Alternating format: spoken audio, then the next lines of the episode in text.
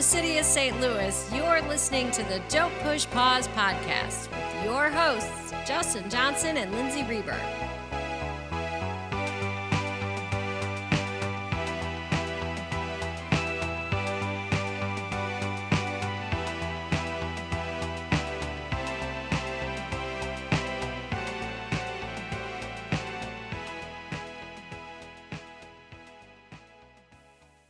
Welcome to the podcast. Hi, Justin. How are you doing? I'm good, Lindsay. How are you?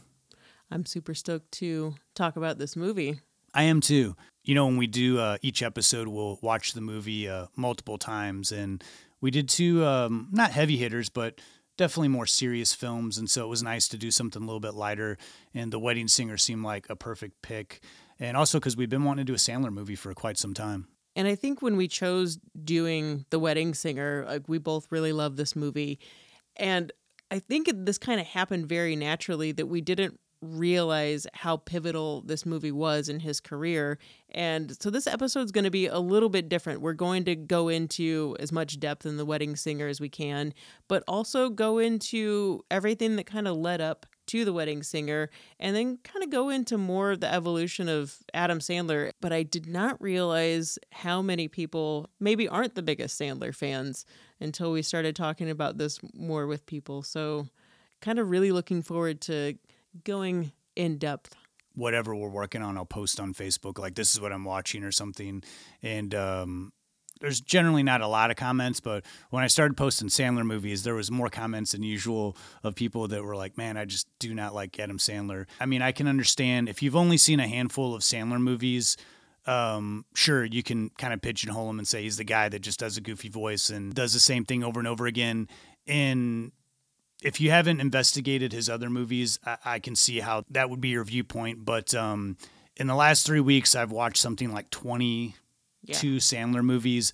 And there's a lot to Adam Sandler. And this was just going to be a podcast on The Wedding Singer um, solely. But then after we started watching all these Adam Sandler movies, we thought, you know, let's just do this whole episode and talk about his career, talk about his evolution. And like you said, you know, The Wedding Singer is this pivotal point where I think he did started making changes in the storylines that he wanted to tell and the you know and broadening his comedy in some ways and but still maintaining a level of control mm-hmm. working with the same people there's uh, you know and exploring different characters with uh, up and coming directors a lot to talk about so we're going to get into the wedding singer but i think we're going to dedicate a good discussion of just talking about sandler's career and you know the directions that he's uh, taken throughout the years uh, you know 30 years now the guy's been doing comedy stuff. So don't worry if you feel that you're not a Adam Sandler super fan. This episode is going to be something that's more educational on where he's coming from.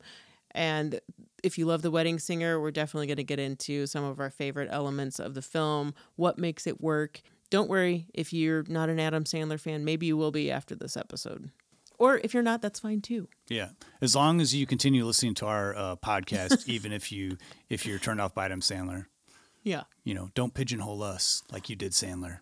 Yeah.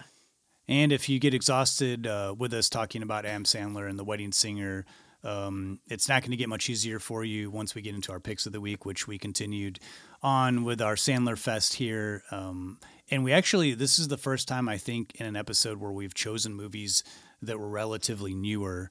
Um, and by newer, I mean like it came out within the last 10 years. Well, for my pick of the week, I did a movie from 2009 called Funny People with Seth Rogen and Adam Sandler. I really like that you picked this movie. It's a very like meta type Adam mm-hmm. Sandler movie. Mm-hmm. And what did you go with for your pick? Just go with it from 2011 uh, which is a movie that uh, I knew really nothing about. Just kind of watched it blindly when I was going through a lot of uh, Adam Sandler movies that I hadn't seen before. And this one really stuck out to me. It was probably one of the more pleasant surprises I've had watching movies in a long time. Once the world figured out that Jennifer Aniston is really funny and not just from Friends, it was it was a beautiful day when that happened because she she shines in a, a lot of comedies and especially when she's opposite Adam Sandler. I just want to watch a bunch of like comedy movies with Jennifer Aniston, and they're and they're out there, so I plan yeah. on doing so. As always, we'll round things out with our Murray moment. But before we get into our first clip from The Wedding Singer, Lindsay, can you just give us a brief summary, your interpretation of what this movie's about? So, Robbie Hart is the liveliest, sweetest wedding singer in all of New Jersey in 1985, even set to marry who he thinks is the love of his life in just a week. But when Robbie stood up at the altar, performing the world's most romantic job doesn't come so easily anymore. Seeing his despair and wanting to help, his newfound friend Julia, who caters the same wedding events as him, asks Robbie to play her upcoming wedding. As the two become closer friends, they begin to fall for each other, but there's still that pesky thing of Julia soon to be marrying a self involved jerk, and Robbie's got to win her over before that happens. This is a nice little story, and I think too um, relatively original. Like I don't, I don't know um, exactly how common wedding singers are these days. I actually don't know how common they were in the 80s. I've never really been to a wedding where there's an actual person that's dedicated to singing weddings. Usually there's a DJ. There's a more con- convincing uh, story built around the Sandler movie, and it's you know kind of endearing. And I like that it takes place in the 80s before a million movies did movies that took place in the 80s. We'll go to a clip. We'll come back. We'll talk about the wedding singer. You guys are off to a great start, don't you think? I mean, Cindy showed up, so right away, Scott, you got to be pretty psyched, right? Hey, buddy, I'm not paying you to hear your thoughts on life. I'm paying you to sing.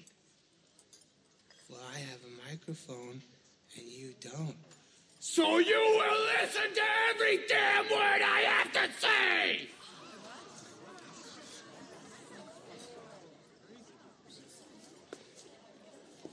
You know, it's funny. Some of us will never ever find true love. Like, take for instance, me. And I'm pretty sure that guy right there. And that lady with the sideburns. And basically everybody at table 9 uh-huh. But the worst thing is that me, Fatty, Sideburns lady, and the mutants over at table nine will never ever find a way to better the situation. Because apparently we have absolutely nothing to offer the opposite sex. You are the worst wedding singer in the world, buddy. Sir, one more outburst, I will strangle you with my microphone wire. You understand me? Now let's cut this stupid cake, because I know the fat guy's going to have a heart attack if we don't eat again soon. And while we do that, here's a little mood music for you.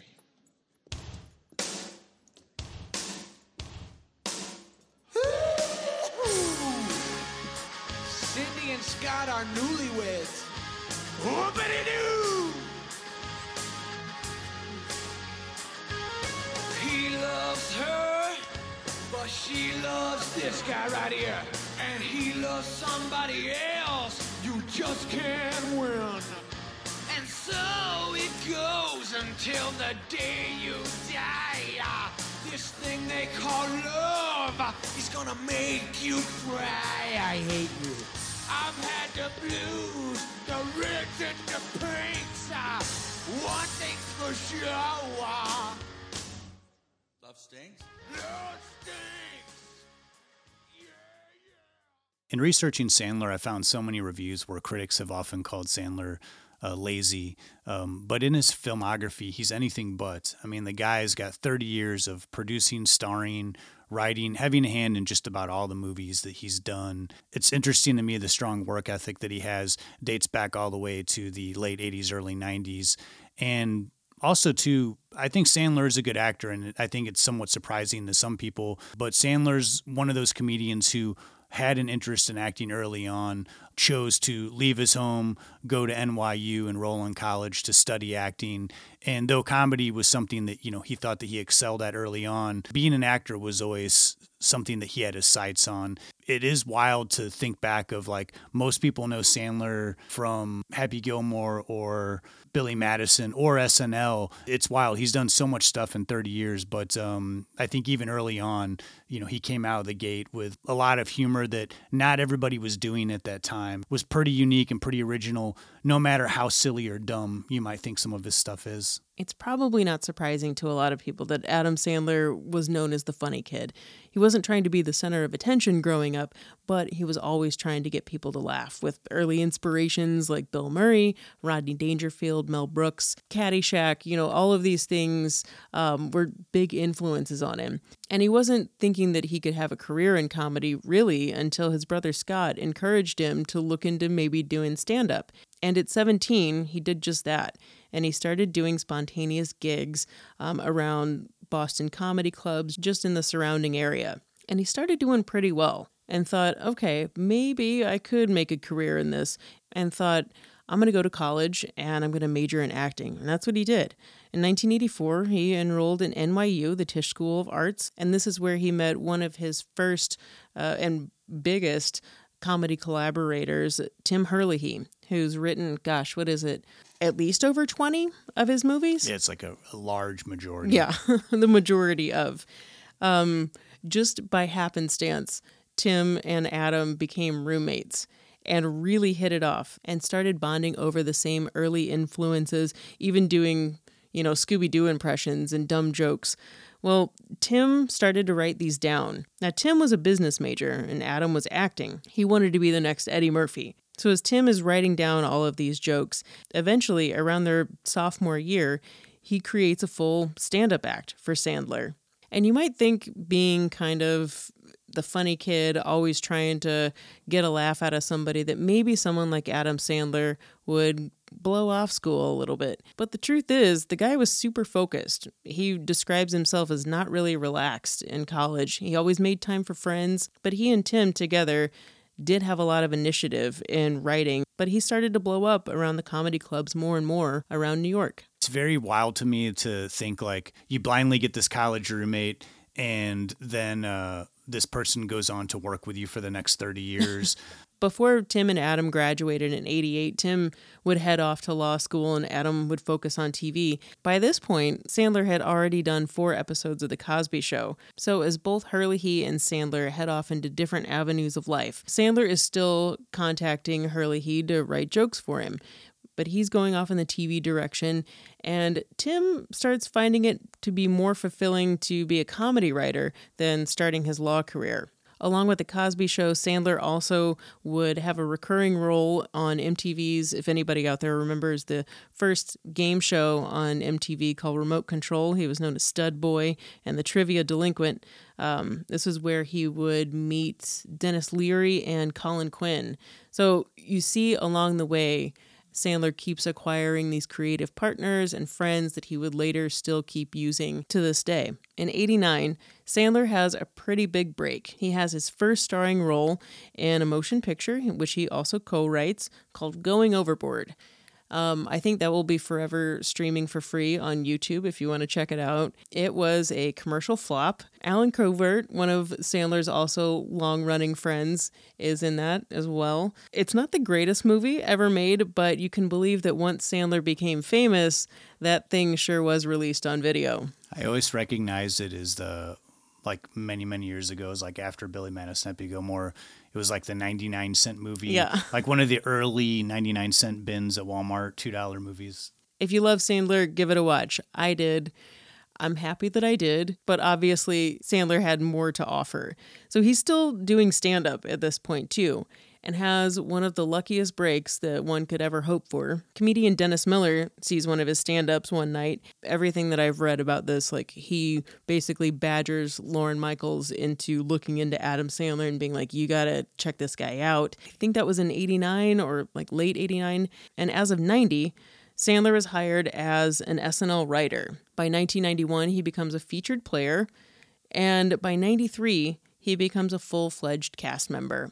And for some people, this is one of their favorite eras of SNL. This is Chris Farley, David Spade, Adam Sandler. This is a really amazing time for SNL, depending on your sense of humor. Some people weren't the biggest fans of what would be called sophomoric, juvenile type of style that SNL kind of went into during this time. Now, it wasn't Lorne Michaels, but it was the head of NBC that decided it was time to let Sandler and Chris Farley go at the same time in 95.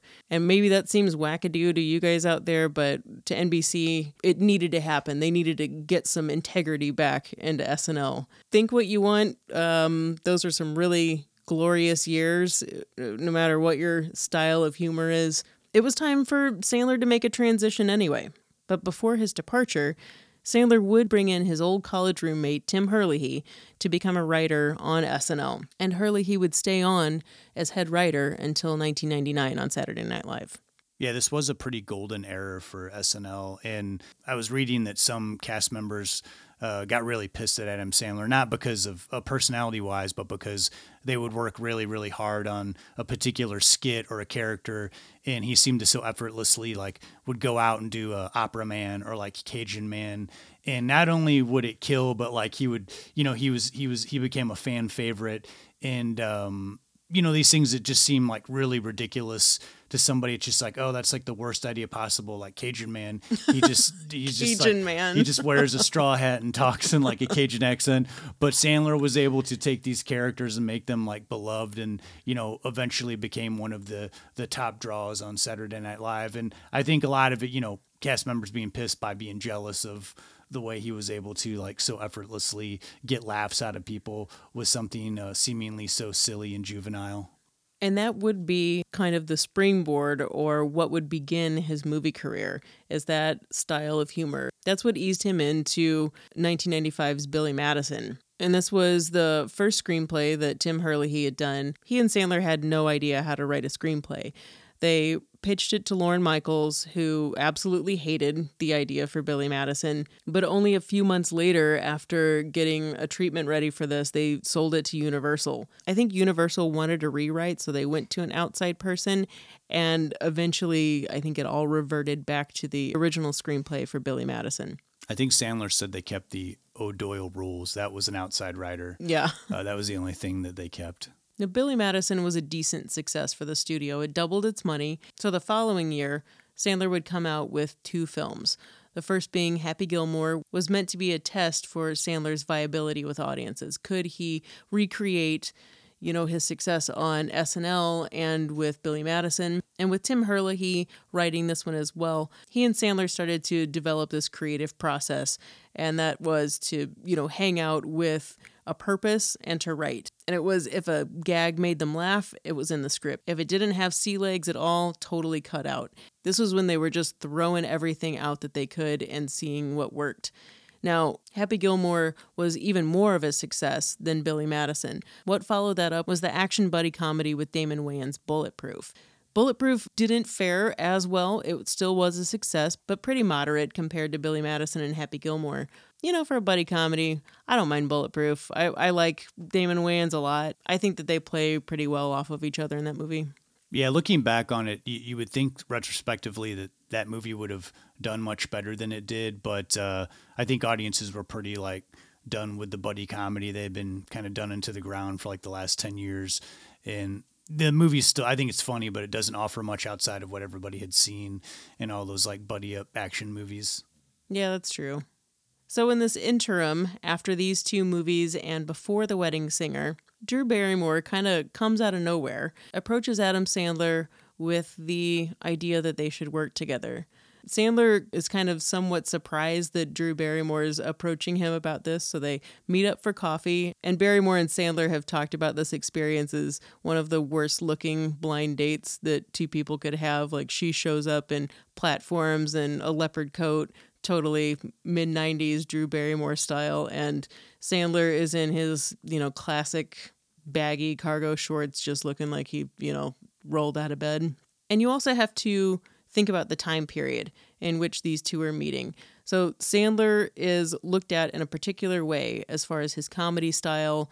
Some people think of him as a juvenile jokester. People aren't really seeing the depth that Sandler has the capability of showing. And Drew Barrymore in the mid 90s, some of you might remember her um, being looked at as somewhat problematic. She was kind of blacklisted in some movies. She definitely did a lot of movies during this time, but because of her previous well known uh, drug issues, alcoholism, and known for having wild behavior. She wasn't something that people wanted to take a lot of gamble with. So keep that in mind where these two people are coming from. They certainly both have their own specific audiences, which are not overlapping whatsoever. So the idea of them coming together could seem out of the blue. So after this meeting, evidently they totally clicked and both pretty much felt like they were cinematic soulmates, is what Barrymore described it as. Maybe I wouldn't necessarily see that, but it would only be six months later before the concept for the wedding singer would uh, start rolling. And Drew Barrymore really uh, has had so many reimaginings of her career. I mean, she's just been in the public eye since she was like four years old, was looking to start something. You know, knew what she was doing with Scream, chose to do a smaller role. That was a surprise success. And so this was like a really good move on both parts to like merge and, and try something different with the wedding singer. You know, we talked about this in the beginning um, the wedding singer really is like the beginning of the evolution of a different kind of Sandler, seeing a different side, a softer side, one that uh, can be a leading man, one that can have chemistry. Because from here, from this point on, you know, we'll talk about this later. You know, we do see so many movies that are romantic comedies. I mean, I, I think that there are it, there's an audience that you know you associate Adam Sandler with romantic comedies. He's done like you know eight or nine of these um, with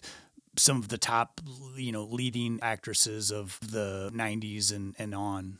And I know I just said that it would be somewhat surprising to see these two meeting up, just considering where they were in their careers. But after learning more about these guys, they're both such sincere and sensitive people that it, it makes sense that they would come together for a project like The Wedding Singer and end up doing two more romantic comedies together.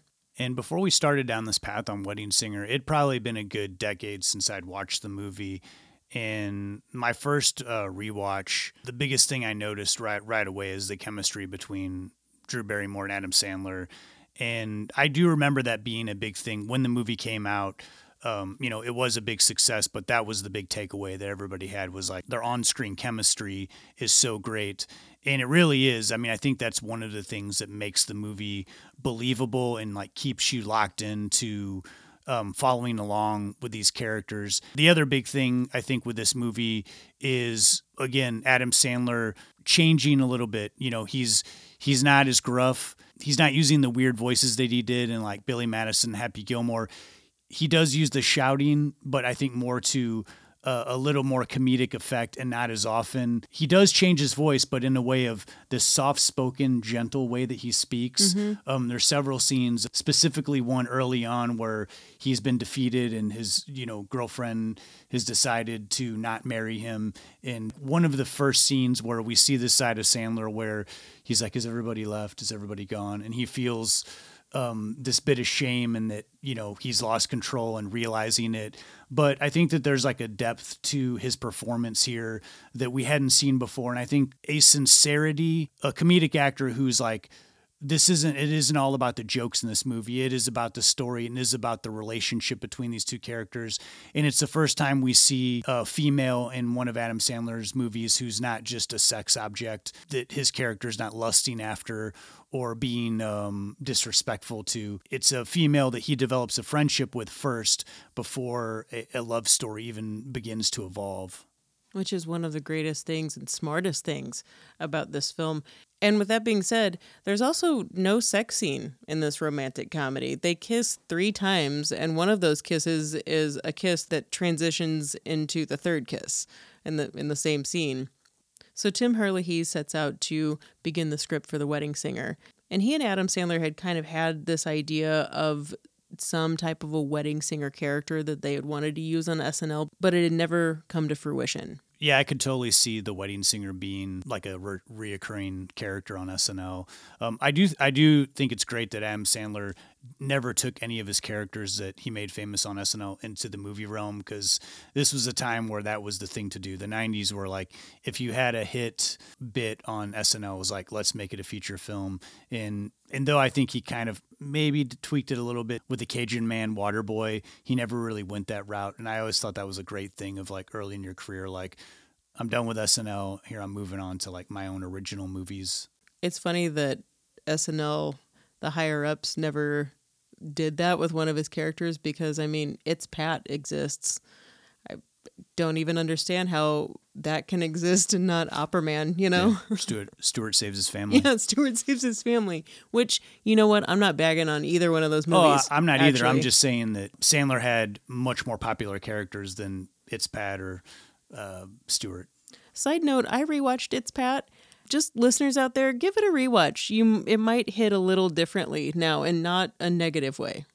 Now with Herlihy he's starting out on this script. He and Sandler both know from Billy Madison and Happy Gilmore that those films lacked a female voice, like a true female voice. Uh, Really in those movies women were just, you know, boobs and that was it. And not that they couldn't speak for women or couldn't write for women, but a pretty well known script doctor who'd worked on numerous movies, Ms. Carrie Fisher, was brought in as an uncredited script doctor on this, giving The Wedding Singer as much of a female voice as it does and really bringing out the character of Julia.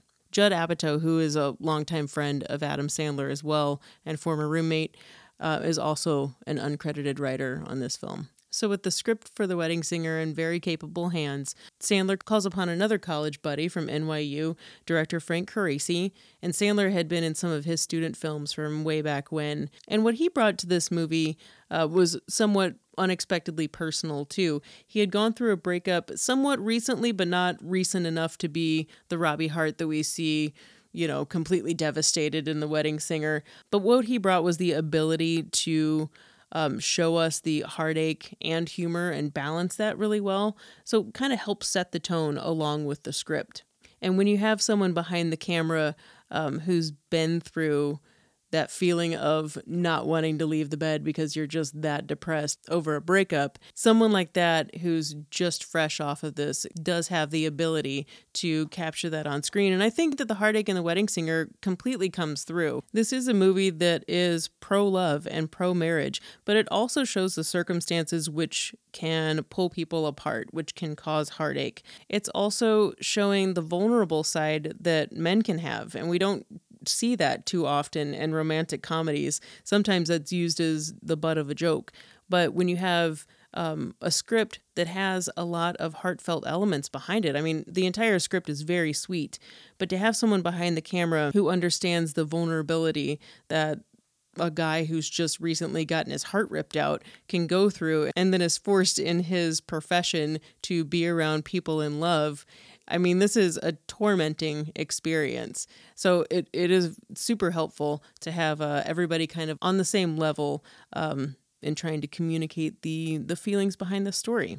And I think Sandler really reaches for in this movie what he goes back to in so many movies of uh, finding humor in, in the pain of like heartache or disappointment or failing at something, whether it be failing as a father or as a student or as a human being in general, that uh, when you're wallowing, there can be humor. You know, you find the comedy in that. And um, I think that's what makes this movie relatable too, because, you know, we can all commiserate, but at the same time say, you know, sometimes you just got to look at the humor in your pain because otherwise, you know, you can just go over the edge. And I think that that is perfectly articulated in the scene where Robbie is singing a song that he's just written to Julia, who asks to see this, but Robbie is, you know, has his heart ripped out. And it's the song that's known as Somebody Kill Me. And it's, you know, very like controlled and quiet, and then turns into like this screaming mess that's a, actually a really great song. And this is how you feel going through a breakup sometimes, or at least I have. When I watch this scene, as much as it is funny to watch Robbie have this breakdown, I'm also, my heart is hurting because I'm familiar with that feeling. And it's a familiar feeling that anyone who's been broken up with uh, has gone through. But balancing that humor and heartache, man, this is the best scene in the movie to show that. And his lyrics just being so literal. There's like no like covering up anything with like innuendo or or metaphors. Yeah. And also this, you know, this is something that we failed to mention before. I mean, on top of you know being a comedian, stand-up, producer, actor, writer, uh, Sandler, you know, kind of got famous as a songwriter. You know, he did songs on SNL. He had the Hanukkah song. He had Lunch Lady Land, and these songs that he released on his comedy albums they they became pretty big songs. He's a accomplished guitar player and has a knack for writing catchy songs that do have humor in them, um, even though they can be ridiculous and you know has two songs in this movie that I think are really catchy and uh, one of which is you know really endearing and does have uh, again he's very literal with his lyrics but I think that there's enough heart and emotion there that uh, it doesn't come off like totally cheesy and you know you can accept it for what it is for for face value That song, the second one, uh, "Grow Old with You," that's at, at the end of the movie. I saw a clip of Sandler and Barrymore and Jimmy Fallon, and they were like making up this song that probably they weren't making up at the time, but kind of going back and forth.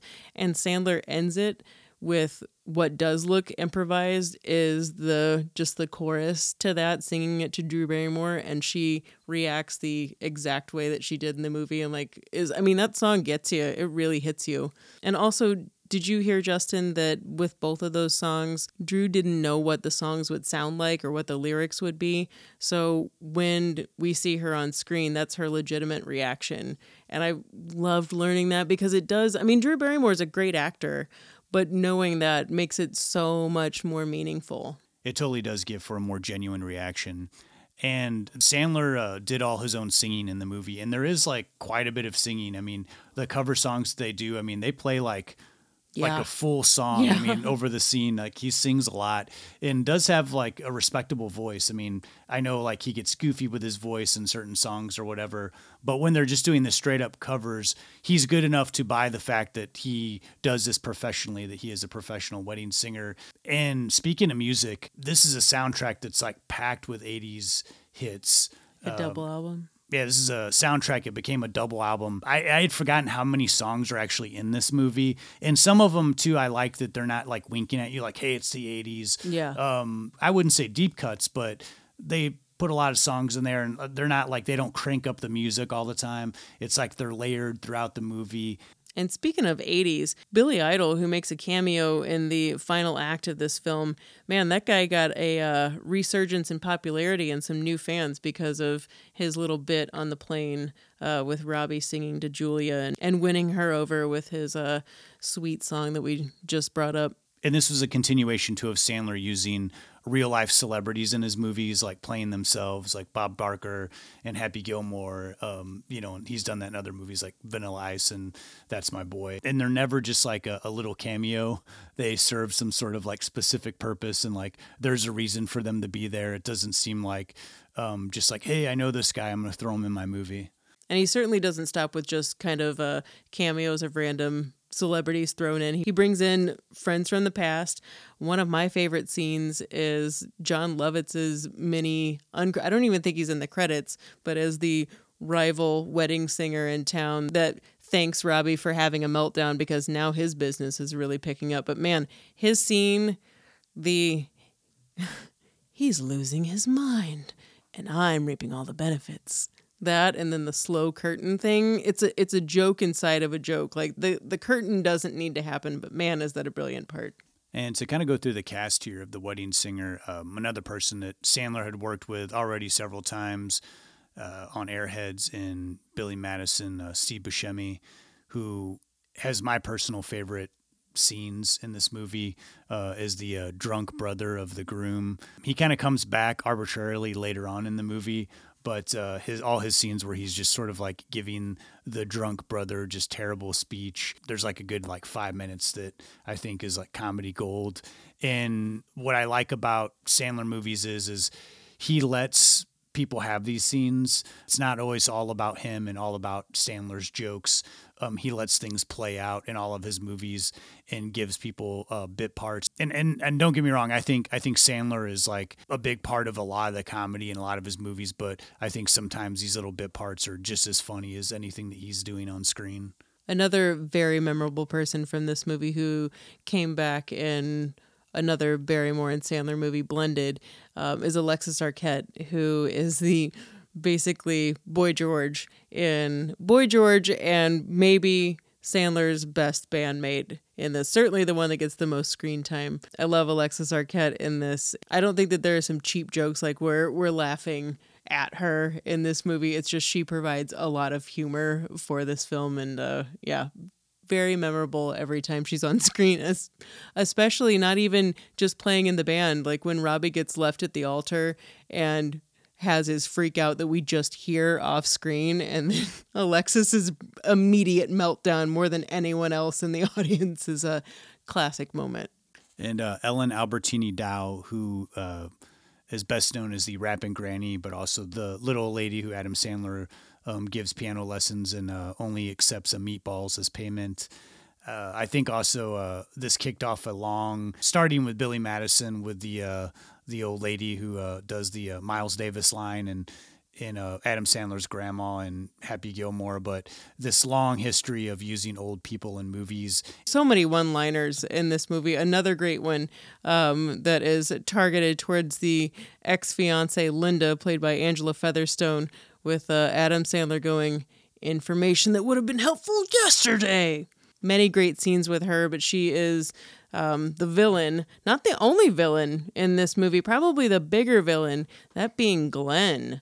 Oh, that Glenn, that dirtbag, played by Matthew Glave. Yeah, he does this uh, role so perfectly. I think this was originally intended for Christopher McDonald, who was uh, Shooter McGavin and Happy Gilmore, but for whatever reason, scheduling or something, he couldn't do the part. But uh, a perfect alternative. I, I, think they really did a good job of embodying that 80s greed and like scumbaggery uh, so well. And then also, too, you get the good uh, joke of uh, him, his name being Glenn Gulia. and that if they get married, her name will be Julia Gulia. Why is that funny? I don't know. Of course, with a great villain in a movie, you also have to have a great best friend. And in this, it's Sammy, played by Allen Covert, who, like I said, has been around since Sandler's early days and appears in, I would say, pretty much all of his movies. There's not one, even if he's on screen for five seconds. I love Allen Covert in so many things. He doesn't have very many starring roles, but Grandma's Boy is a wonderful movie. I can't even say enough how much I love that movie. Yeah, and it seemed like uh, Allen Covert's roles like shrank a little bit as Sandler got bigger, and when Sandler did larger movies with more ensemble cast with like bigger name actors. Um, but if you look and see Allen Covert is usually listed as like a producer or executive producer on just about every single one of these Sandler movies.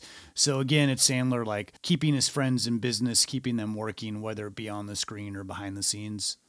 I'm pretty sure, along with Tim Herlihy and a few other recurring names, that he's involved with Happy Madison Productions, which uh, started in 99. And some might wonder, with Sandler having so many longtime male friends involved with this, that this could turn into a little bit of a boys' club.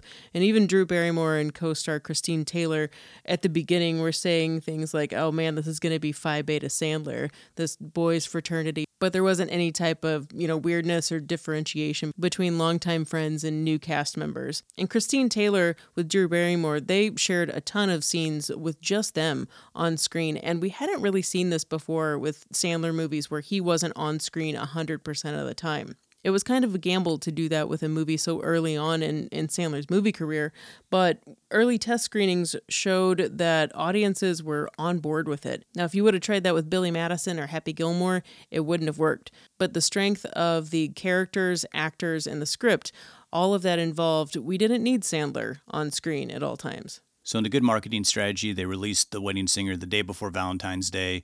It got uh, fairly decent reviews for Adam Sandler movie. It also was the first movie that Adam Sandler made that grossed over $100 million.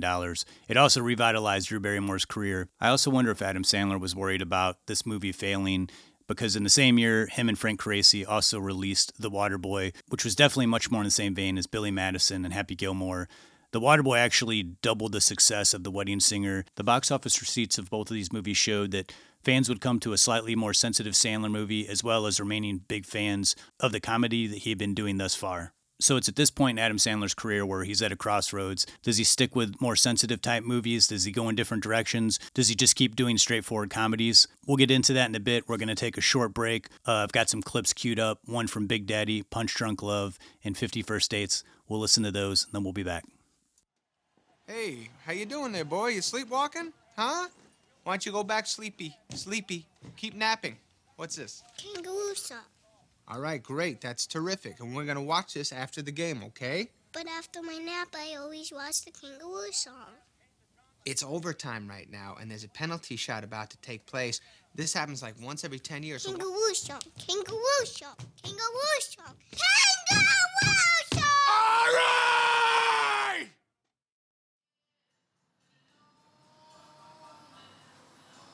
Fuck you. You're a pervert. Think you can be a pervert and not pay for it? Don't you say that to me. You called a phone sucker. Shut up. I didn't do anything. I'm a nice man. I mind my own business. So you tell me that's that before I beat the hell from you. Have so much strength in me, you have no idea. I have a love in my life. It makes me stronger than anything you can imagine. I would say that's that, mattress man. You came all the way from LA to tell me this. Yes, I did. Tell the cops? No. All right. All right, I just wrote this, so go easy on me. Hukilau was the place where I first saw face. We liked each other right away, but you didn't remember me the very next day.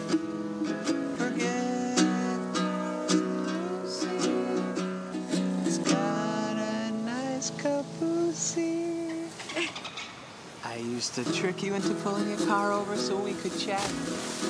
But my favorite time was when you beat the shit out of Ula with a bat.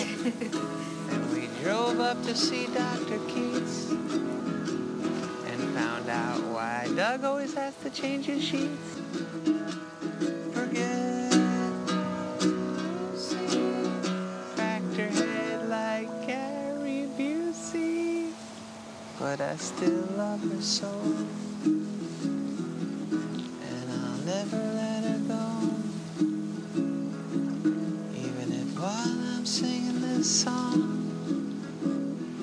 Wishing I had Jocko the Walrus's schlong.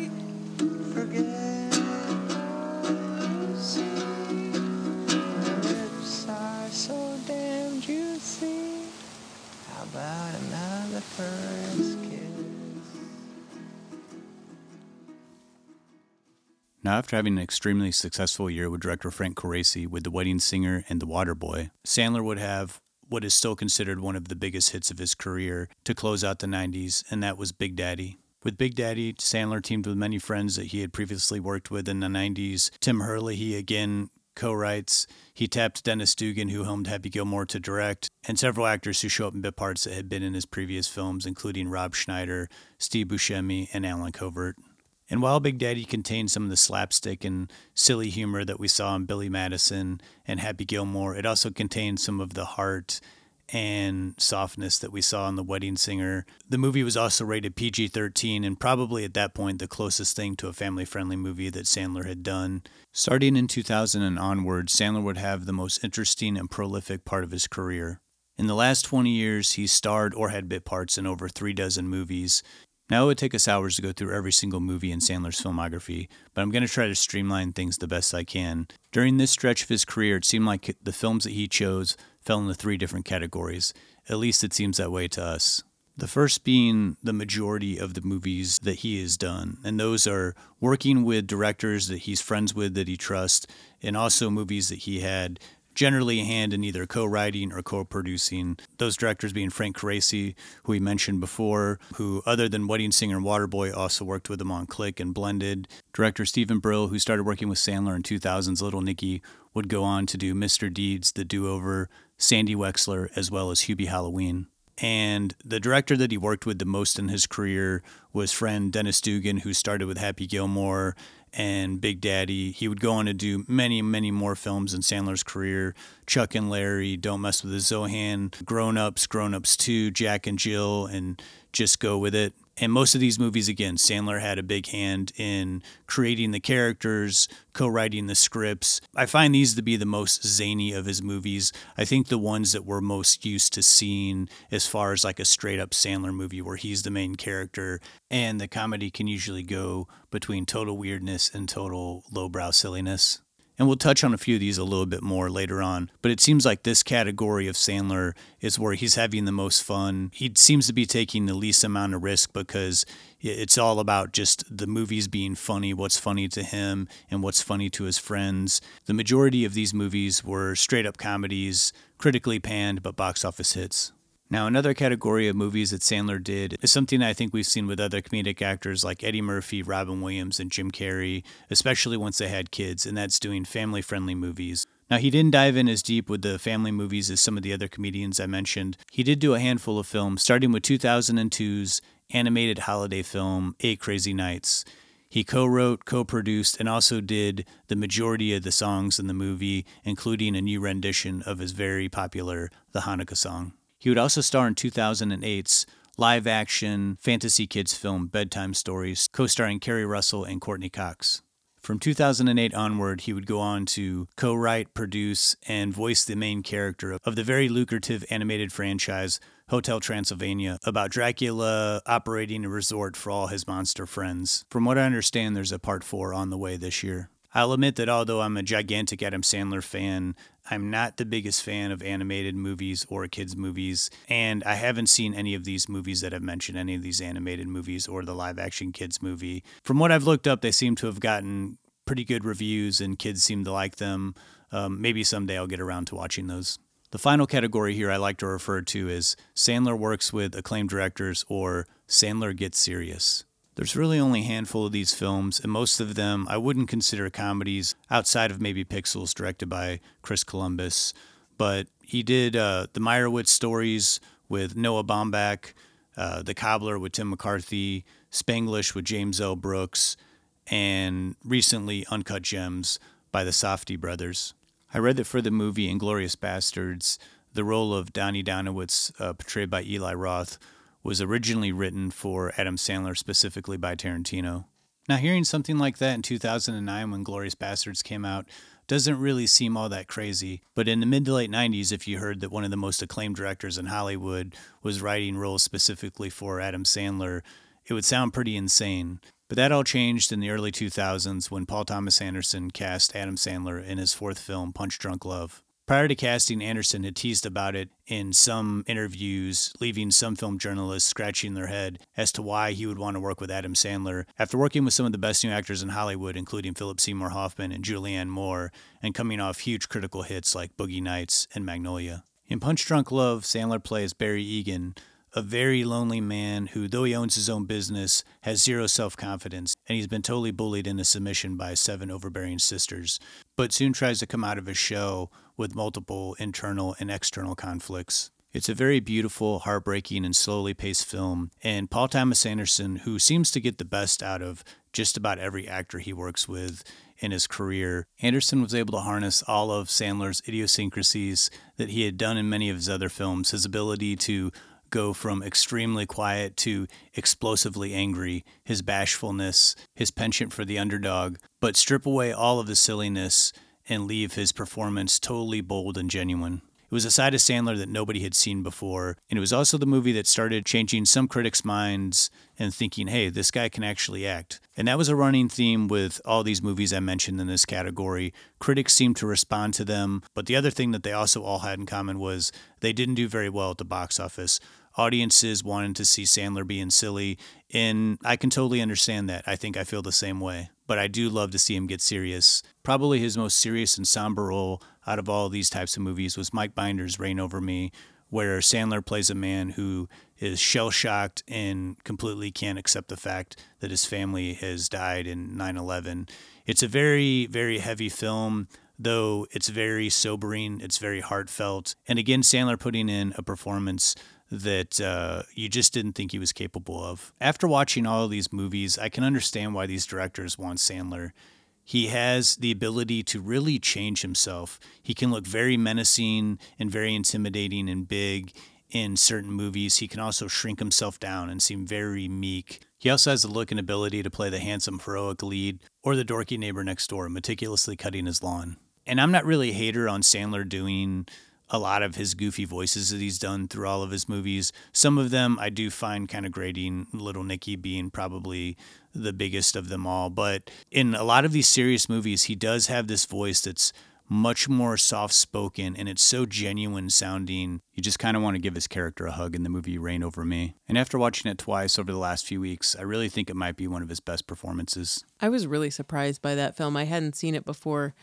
And man, it was not what I was expecting. I read like briefly what the description was and I immediately stopped reading it. I'm like, okay, this is going to be heavy, but is there going to be some other angle to it that's going to be him being quirky in some weird way like in Punch Drunk Love. Man, this one is so straightforward, and the man can really show the deep pain that someone's going through. And it was one of the ones that really solidified for me um, him being such a great, well rounded actor in a lesser known movie that I watched the other night that I hadn't really heard of, to be honest, was uh, Tom McCarthy's The Cobbler. And Tom McCarthy had like a big Oscar hit with Spotlight. But he did this very strange, almost like depressing fantasy type movie with Sandler. Definitely worth seeing. I think it's one of the more um, unusual movies that Adam Sandler has done, if you can believe that. Most recently, the Safdie brothers, who came out with a hit Uncut Gems. They wrote this movie specifically for Sandler, like tracked him down. They were up and coming directors, had a few critically acclaimed movies on the festival circuit, and this was the movie that everybody thought Adam Sandler is is geared to be nominated for an Oscar. He's downright almost unrecognizable in the movie. He plays a very anxious New York City jewel dealer who is in way over his head in debts. In some ways, it's one of the more scumbaggy roles he's ever played, but somehow Sandler again manages to make us feel sympathy for his character toward the end. I think it was this movie too that he got the biggest critical acclaim in critics and fans. Everybody was on his side. They really wanted him to get nominated for a movie. I think he even made a joke uh, in the press saying that if he wasn't nominated, he was going to, after this, make one of the worst movies ever made. And unfortunately, he did not get the nomination. And I think it's kind of criminal that the Academy passed on that role. I think as far as him not being nominated for Uncut Gems was I, I can't help but think that that has something to do with comedic actors always getting kind of the short end of the stick once they do a serious role. I mean, Bill, it's happened to Bill Murray. Um, it's happened to plenty of comedic actors who have done that and done a fantastic job.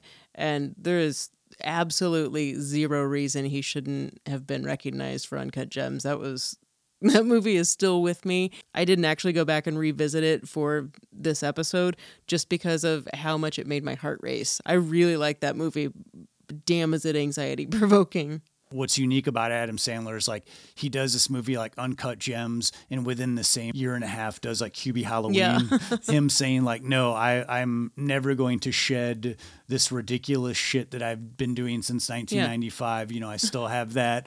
always in me to like go over the edge with comedy, but I'm not afraid to you know, if a director really wants to work with me and has this great script and they can direct me in a way they see, hey, I think you're going to fit for this role, he's willing to go for it, you know, and and take the time to work on that movie. And the guy's like a maniac. It's insane how many movies he does like back to back. I mean, several years he's had, you know, a serious movie and then a comedy and then like 10 years of working on these animation movies like the the Transylvania movies. Again, I haven't seen any of them, but good lord, I read that they made like a combined 1 billion dollars. He just always seems to strike gold with whatever project he's working on. And I've got to hand it to the guy that there are people like Jim Carrey or Bill Murray again, you know, they do go back and forth, but I can't think of someone who's like Adam Sandler that has the extreme back and forth that he does and involvement.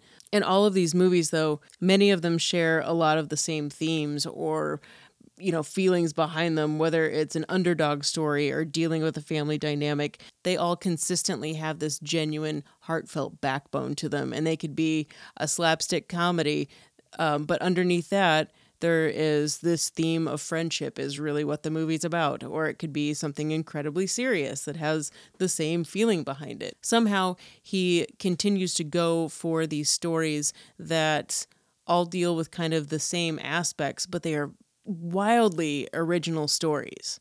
And I think that's more present in the movies that uh, Sandler did with Stephen Brill and Dennis Dugan, who I mentioned he worked with the most. And though the plots to a lot of these movies and the stories are simple, I agree with you. They are very unique, whether it be Little Nicky that Stephen Brill directed, where Sandler plays the son of the devil, or Dennis Dugan's You Don't Mess with a Zohan, where Sandler plays an Israeli special forces soldier who fakes his death so he can uh, start a new life in New York City as a hairstylist or also uh, Jack and Jill, which was also directed by Dugan, where Sandler does the Eddie Murphy thing where he plays uh, two separate characters who are twin brother and sister. Even though I think it has some pretty funny stuff, some people say it's one of the worst films ever made and the worst in Sandler's career.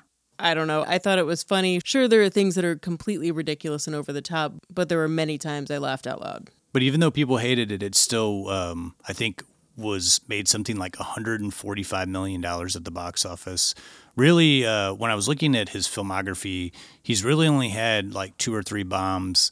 Uh, one being Stephen Brill's, uh, the movie I mentioned earlier, Little Nicky.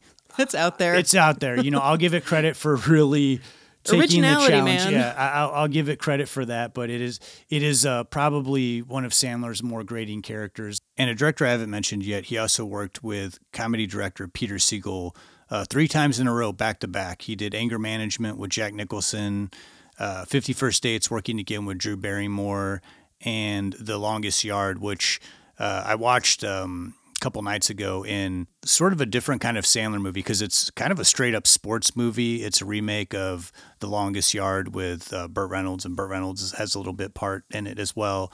Um, really good movie. I hadn't seen it in a while, and I I think it's uh, definitely worth watching if you're a fan of football movies, sports movies, and prison movies. I find it fascinating that the guy is able to take universal themes and spin them into unique stories that are going to find an audience, no matter um, who it is, and somehow going to do well. Again, very few people have yeah. like had the amount of like hit movies, you know, where the box office numbers are there. You can blame somebody's success on forced cultural phenomenon, you know, but after 30 years after 30 though? years yeah i mean after 10 years you know yeah. like people that are still finding yeah. sandler funny they're still plopping down money and again comedy's objective sure some of these ideas are recycled through some of sandler's movies you know a lot of times he plays the underdog but i think you make a good point you know there's generally some sort of unique storyline there's some sort of heartfelt moment that I think always works, you know, and it doesn't feel to me too overused. And again, this is a guy who sat down and watched like you know, 20 something Sandler movies in a row. Adam Sandler has never cared about what critics thought of him. From the point when he was a kid to being an adult, he's only wanted to do good work and, you know, through most of his movies, make people laugh. And I think he's done an amazing job of that. Even something like what was one of the last ones I watched was a murder mystery, one of the Netflix films with Jennifer Aniston. That thing, it was funny how I felt like I was watching a dinner theater being performed, but it was so self referential that it had elements of, you know, scream to like harken back to, oh, I was watching this Dateline episode. You know, just all of these things that take familiar things of everyday life and putting it into a film, but making it a wildly original story that I hadn't ever seen before. And with Sandler too, one thing that I've noticed, like when we're trying to find research on this, he does so few interviews um, you don't really catch him talking too much about uh, his process or, or about his movies. And I was kind of wondering what the deal with that is. You know, he does seem like a private person. Um, you know, always working with his friends. It's like he doesn't have anything to prove to anybody. But I did find some interviews early on in his career, like, you know, mid and late 90s, in all these interviews, the journalists don't seem to take him very seriously. They seem to only ask him about, hey, critics think you're an idiot. You know, yeah. people think that your movies are stupid and all that. And he's just like, you know, I mean, I, I like him. I've been spending a lot of time and part of my life working on these movies. You know, me and my friends think they're funny, audiences think they're funny. And so it just seems that with critics and, and press, they just want to pigeonhole him and they don't want to accept him as anything else. And I think that that's gotten better over the years, but I can see why Sandler's just like, yeah, I don't care about what critics say.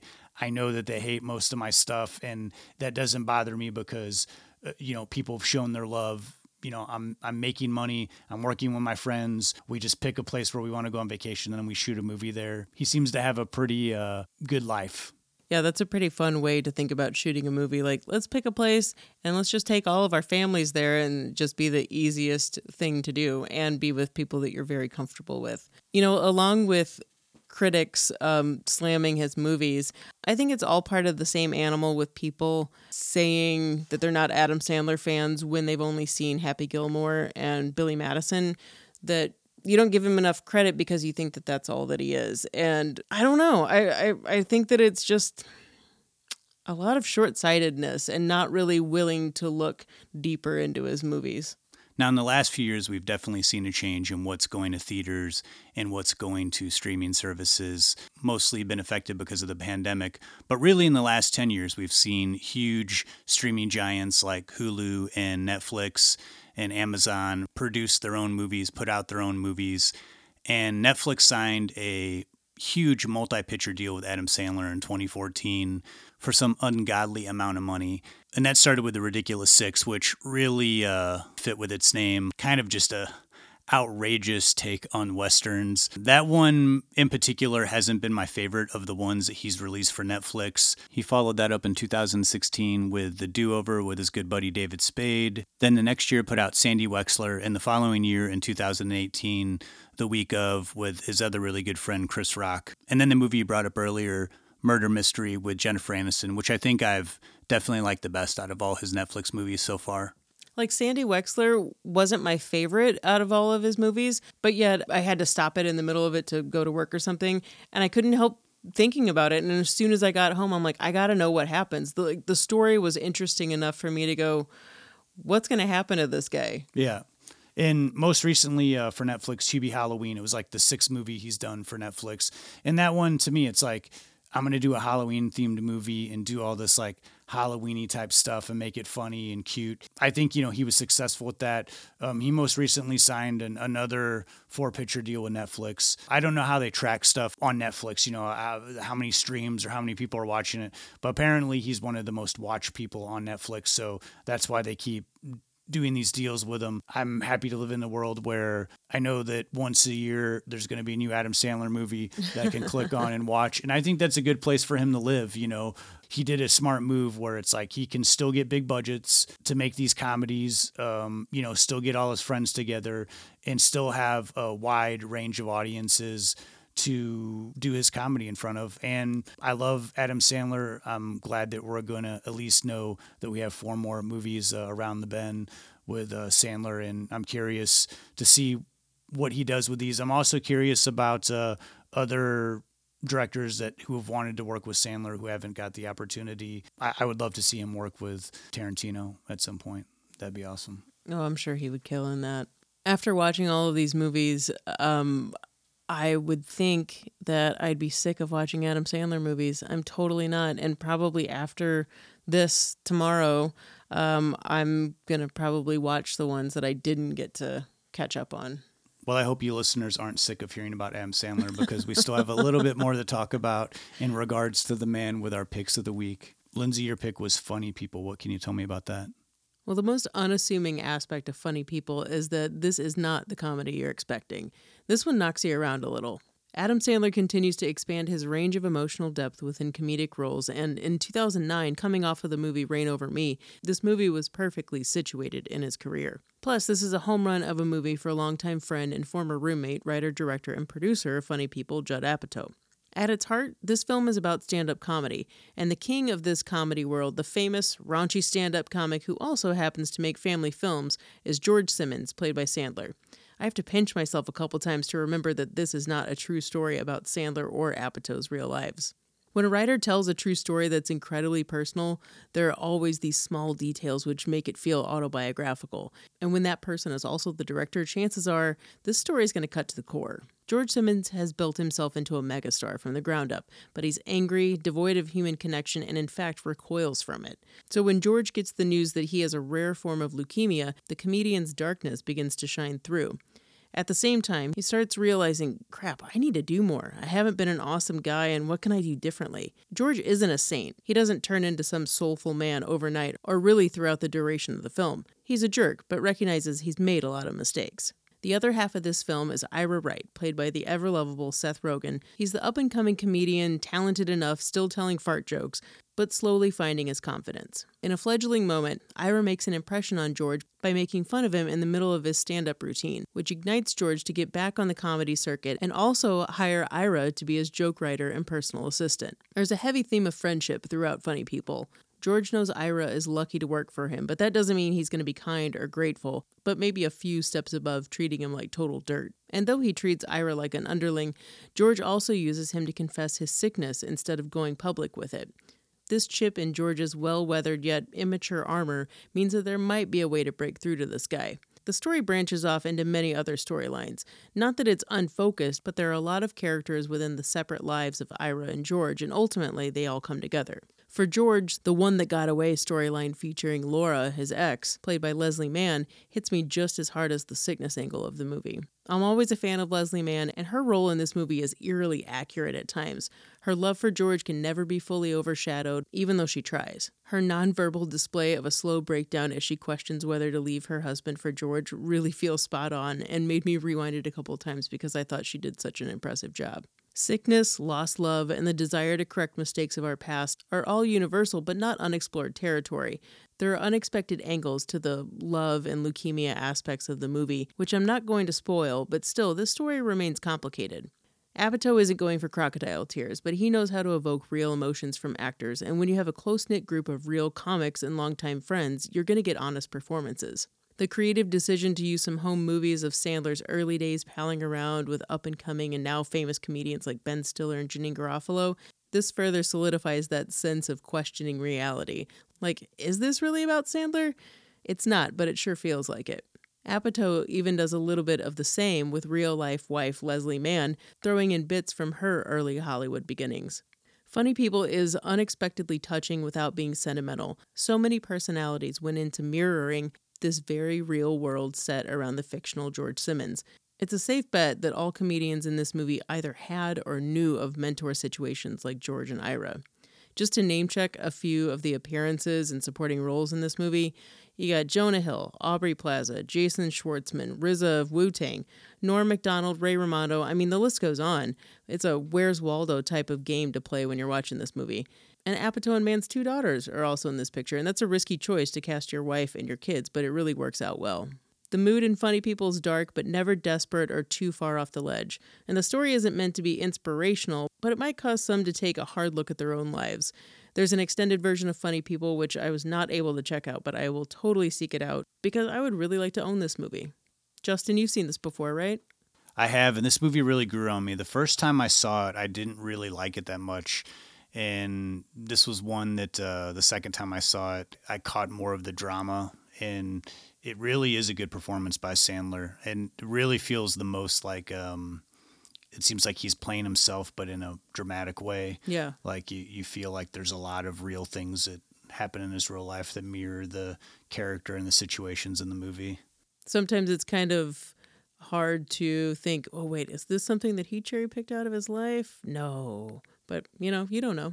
And uh, Seth Rogen, sometimes I like him, sometimes he really annoys me. I think he does a really good job in this movie, and uh, this was, I think, the first start of seeing Jonah Hill starting to turn in some like really good roles. I mean, now Jonah Hill's like, oh, you know, he's like a huge known for being working with like really big directors and getting all these great roles, but he uh, was turning in some pretty good stuff early on here.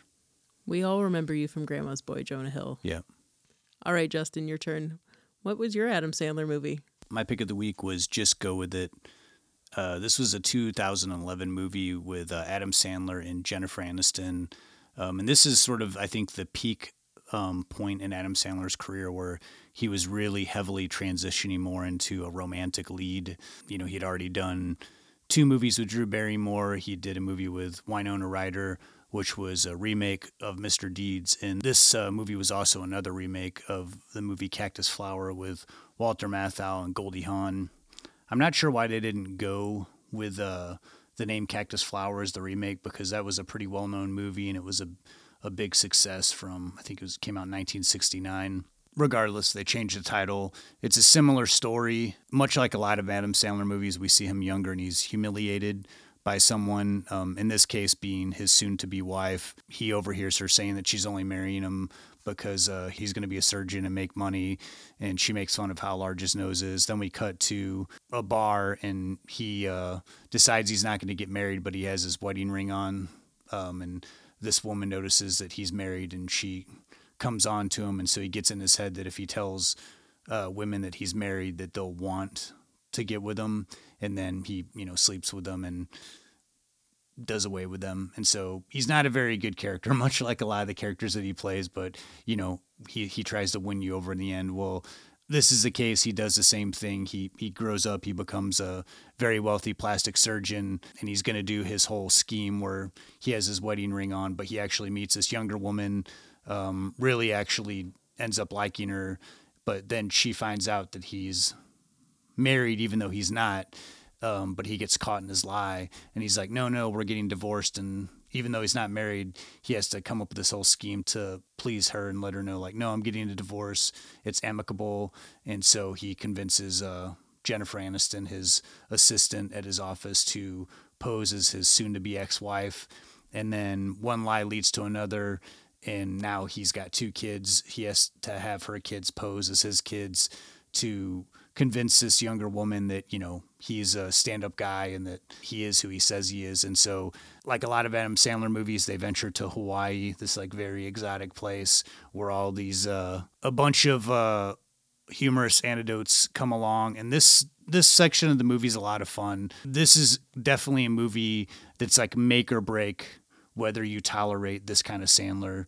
You know, it is kind of schmaltzy. It is uh, very goofy, but not as gross out as like this isn't full on Sandler. This is sort of again that middle ground that we've talked about where, you know, it's him it's like a romantic comedy. And Sandler's chemistry with all these leading women is always very naturalistic and electric, especially his chemistry with Jennifer Aniston in this movie. You really, really want them to get together at the end instead of Sandler getting together with the younger woman. I think Jennifer Aniston is the best thing about this movie. I wasn't a huge Friends fan, but I did see some of it and I've never really thought her to be as funny as she is in this movie. You know, this was one that I didn't really think I was even going to like. When we were going through all these Sandler movies, this is one that I hadn't seen, so I popped it on and immediately was into it and just was cracking up at Jennifer Aniston. So I've since then gone back and watched some other movies that she did where she plays more comedy and she's fantastic. So if you don't exactly hate Adam Sandler, but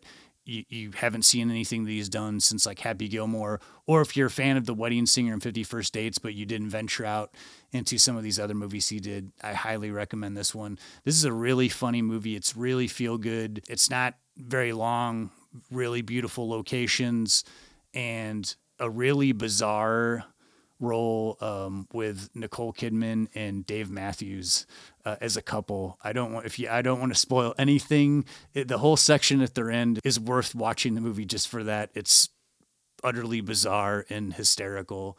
Um, so look for that.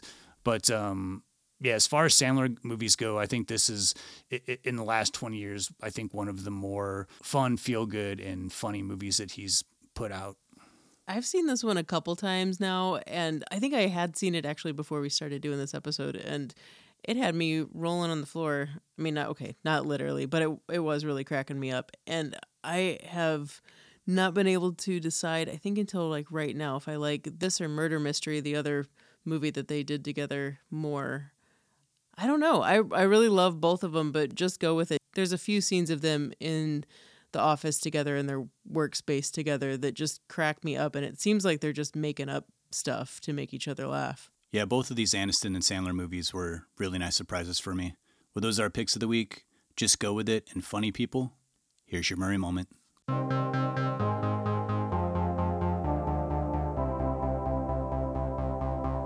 Chicks dig me because I rarely wear underwear, and when I do, it's usually something unusual. I think I need a root canal. I'm sure I need a long, slow root canal. You're gonna come and shake my monkey tree again? Oh, what does that old queen know? She didn't even show. Hmm, Fred, this is so scrumptious. Is this hand shucked? The flowing robes, the grace, bald, striking.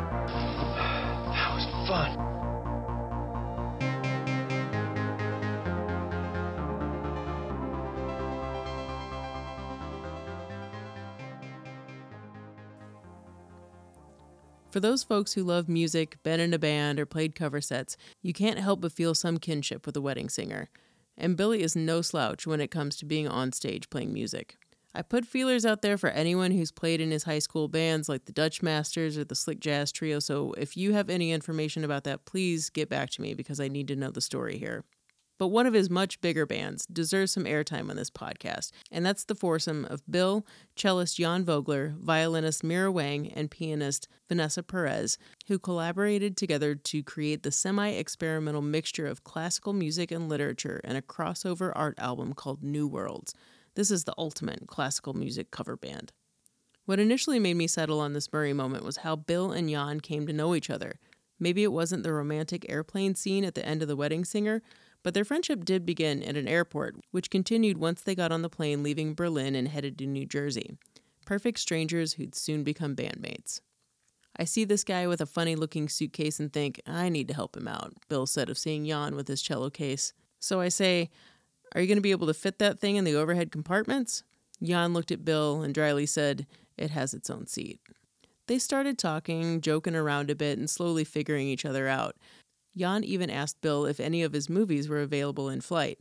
Of course, the conversation's going to eventually turn to music, and Jan noticed his newfound friend's well rounded knowledge of music, much more so than a classical musician with tunnel vision for his craft.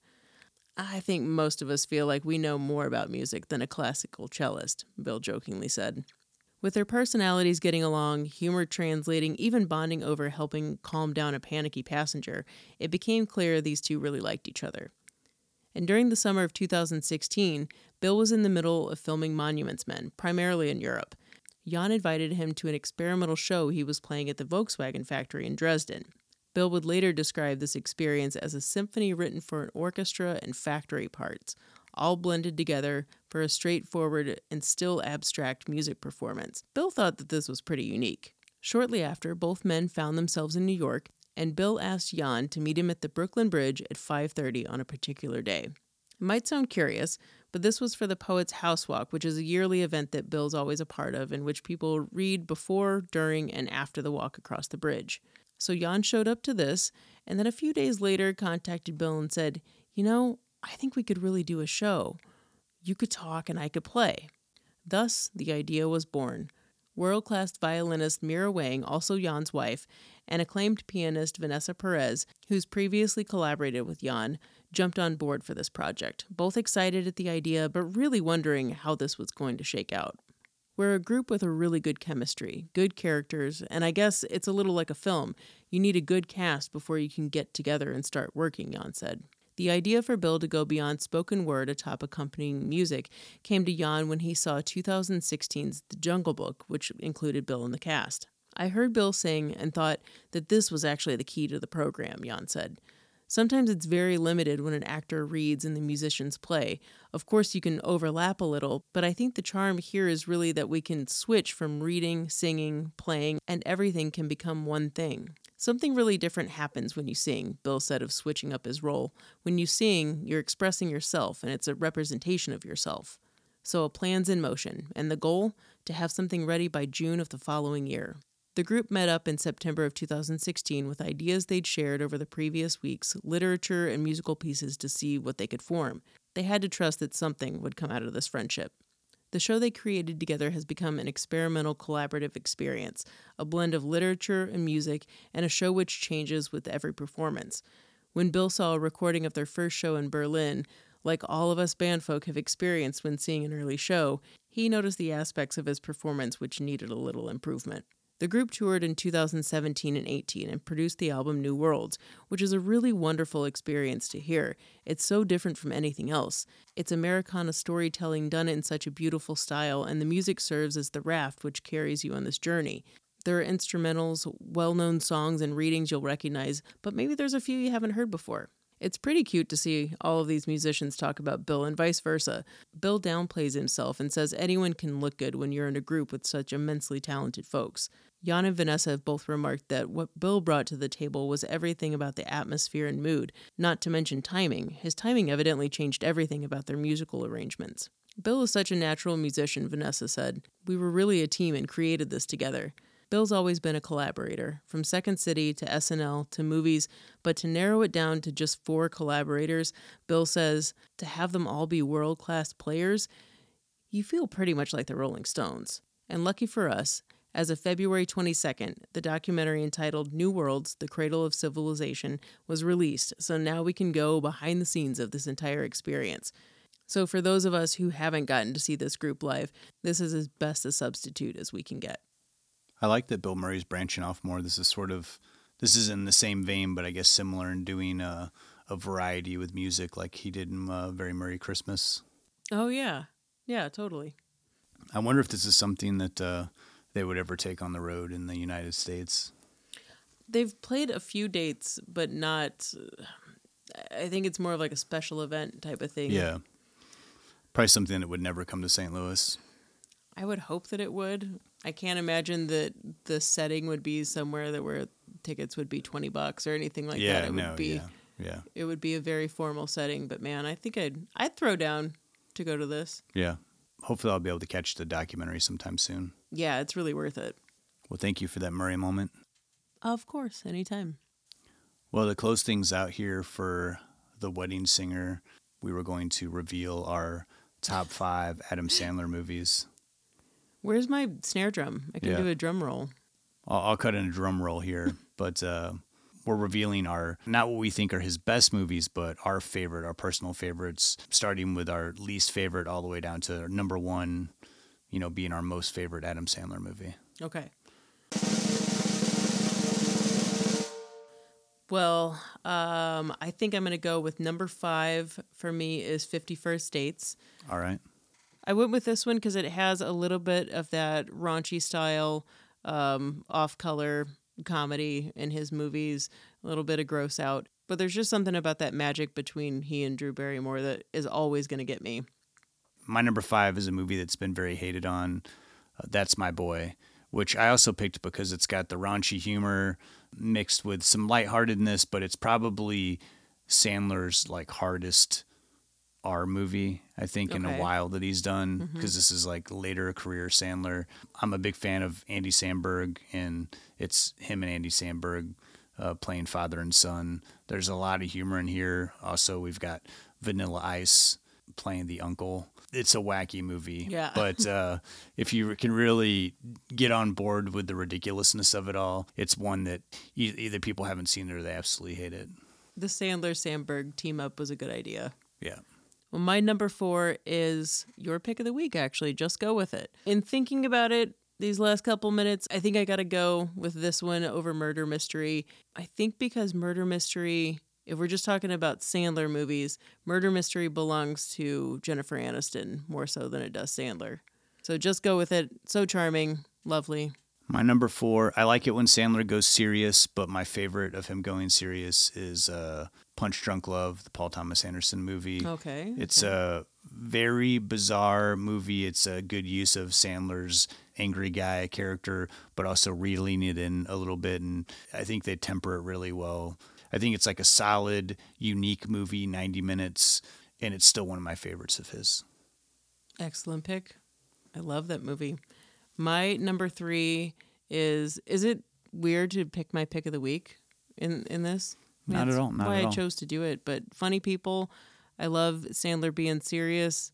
He's grumpy, he's rude, um, but he's got a lot of heart and funny people. My number three, I'm getting down to like the sort of nitty gritty classics here, and that's uh, Happy Gilmore. Oh, Um, okay. just uh, all around, I still find this movie to be absolutely amusing. In some ways, it's a really good sports movie, Mhm. first off, and then a good comedy, and then a great villain. And I think Adam Sandler doing what he does best. Man, I thought you were gonna go with the Water Boy for number three. It was like a psychic vision I had. I guess. I Yeah, you know, I like Waterboy, but I think that character, he's riding the line of getting pretty grating with Waterboy, and I think with Happy Gilmore, he, he, there's little breaks there in between, and so I think Happy Gilmore's I, I, I enjoy it much more than I do Waterboy. Oh, I though they, the though- I do too, I do too, but and they are very similar films. Well, my second favorite Adam Sandler movie is actually your number four. I love Punch Drunk Love. When I watched that again, as soon as the credits came up, I said out loud to no one else in the room, that is a damn good movie. Such a unique plot, everything about it. And I love Adam Sandler in it. I felt very close to him in this role. Just a really great movie. Well, my number two, the movie that started it all for Sandler, Billy Madison. Uh, this movie for me is his most quotable. It's his most ridiculous. It's his most fun. Um, I I get endless joy from this movie, and this was the movie that really made me love Adam Sandler, and I still go back to it like on a yearly basis. In rewatching all of his movies, this was one of the last ones that I rewatched. And when you throw on a bunch of Sandler movies in a row, sometimes you notice things that go throughout his films. He tries to squeak in Boy George everywhere he can in every one of his movies, and even in Billy Madison. Love it. Well, my number one favorite, it's not just because we're doing this episode, but it is The Wedding Singer. I can't get enough of this movie. It's going to make me tear up at the end. It's going to make me laugh every time. I love the story. And we didn't plan for this, but my number one is The Wedding Singer as well. Okay. Which, you know, is not a surprise. We picked it as our main feature, but this movie is all the things that make Adam Sandler, I think, a good actor, um, a great romantic lead, and, you know, fills a movie with a lot of heart, but then also a lot of humor. Revisiting this movie over the last few weeks, I've just gotten a greater appreciation for it. I, I think I love it more than I ever have. And yeah, number one Sandler movie for me, Wedding Singer. We really hope if you guys have just seen this movie once or not at all, or maybe it's one of your favorites, go out and watch it again. There's never a bad time to watch this movie. And hopefully, we've given you a lot of fun backstory and created some intrigue around it to make it a little bit fresher the next time. We hope you've enjoyed our episode on Sandler. Uh, it's been fun. You know, I, I'm ready to put these Sandler movies away. I feel like I've just, just been like a nonstop Sandler marathon. Um, I don't really get sick of them, but Yeah, I'm, I'm I'm, ready to to move on to something else. And what we're moving on to is a little bit bittersweet. We're still broken up about the recent passing of Ivan Reitman, um, but decided to do a tribute episode. So next up, uh, we'll be trading in our Sandler movies for a big, huge stack of Ivan Reitman movies. We'll be watching them uh, uh, one by one and hopefully put something together for you listeners to pay tribute to him and look at all of his films and his career and you know all the things that he did outside of just directing with uh, collaborating with people and producing. Really looking forward to that. Um, next up is the ivan reitman tribute also if you haven't please do follow us on social media we're on facebook we're on twitter we're on instagram we also have a website don'tpushpausePodcast.com. there you can find all of our archived episodes as well as on our youtube channel please subscribe to the channel don't push pause podcast until next time i'm justin johnson And I'm Lindsay Reber. thanks so much for listening Thank you guys. I want to make you smile whenever you're sad. Carry you around when your arthritis is bad. All I wanna do is grow old with you. I'll get you medicine when your tummy aches.